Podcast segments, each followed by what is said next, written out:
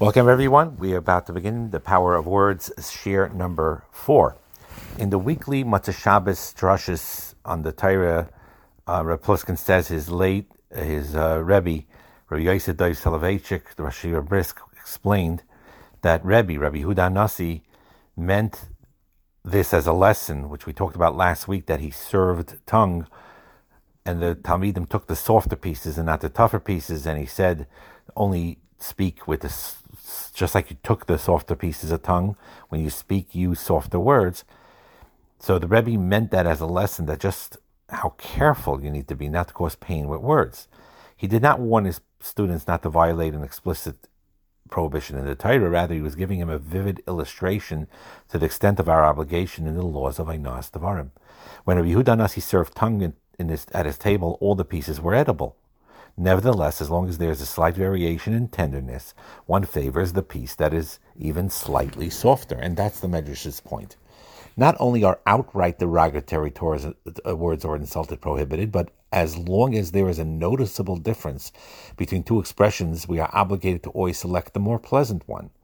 People are sensitive, and comments that are meant to be slight banter can cause untold anguish.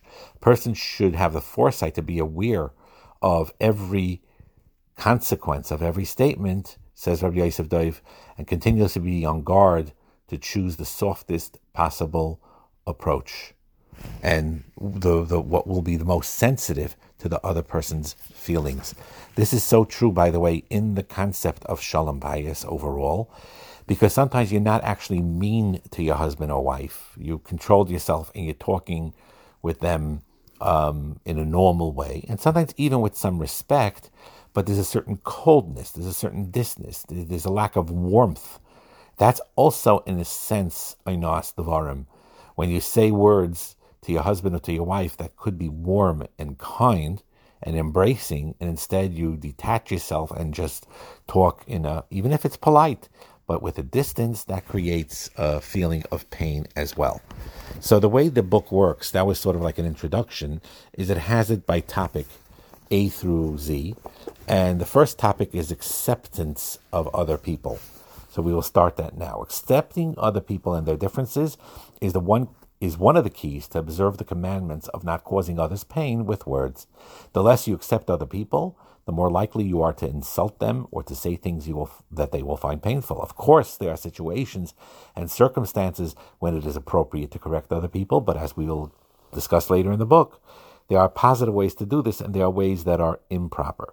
So, this is one of the reasons why, which I didn't get to it yet, but I always wanted to give shiurim on personal, personality types, especially the MBTI Myers Briggs um, indicator, as well as the Enneagram because those two systems truly help people understand other people, giving them the benefit of the doubt and actualizing their potential.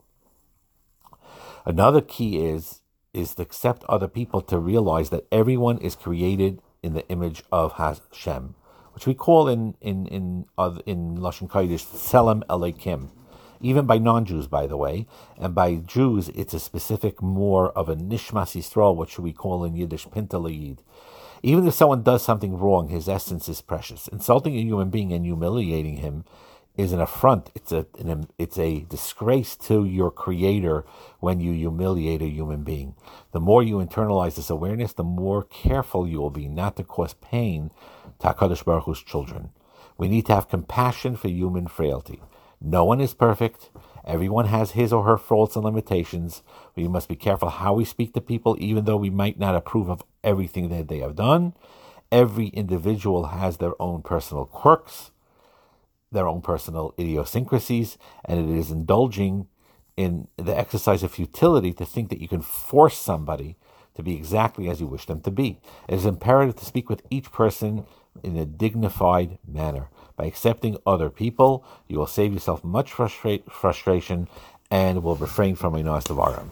Learn to see people not as they are now, but as they could be if they use their potential for good. I'm going to repeat that statement because it's extremely valuable.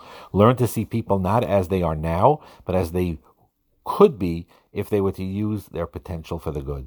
When you view people in this manner, you will not insult them for being the way they are, but will seek to influence them to be a great as great as they can be. The example of this is in the Gemara when Rabbi Yochanan influenced Rish Lakish to give up the lifestyle of the head of the gang of robbers and began studying Torah until he became a great Torah scholar. And Rabbi was swimming in the Yarden. Rish Lakish was the leader of robbers at that time, so our handsome Rabbi was, and he swam to him. Rabbi said, Your strength should be used for Torah. And Rish Lakish said, The beauty is fit for a woman. And Rabbi Yochanan made an agreement with him if you study Torah now, I will arrange a marriage for you with my sister, who is much more beautiful than I. And the question arises how could Rabbi Yochanan allow a professional robber to marry his sister?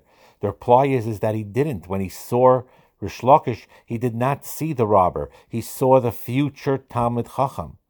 Rabbi Yochanan's focus was on the potential of Rish Lakish, and he found a creative way to motivate him. Uh, Rish Lakish said, about his beauty. So Rabbi Yochanan realized Rish Lakish appreciated beauty, and he utilized this awareness to, to have a positive influence on Rish Lakish.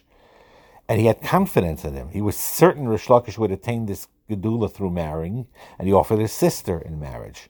And when you're confident in other people, they'll experience this confidence as well and allow them to fulfill their potential.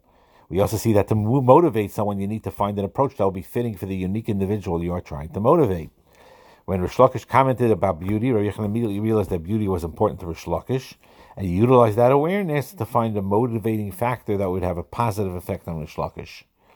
This should be the pattern to want to influence others, to focus on the person's strengths and find positive results, positive methods to, to, to motivate him. Look at the Nekudas Atoiv. That's the best way to help somebody else. Bracha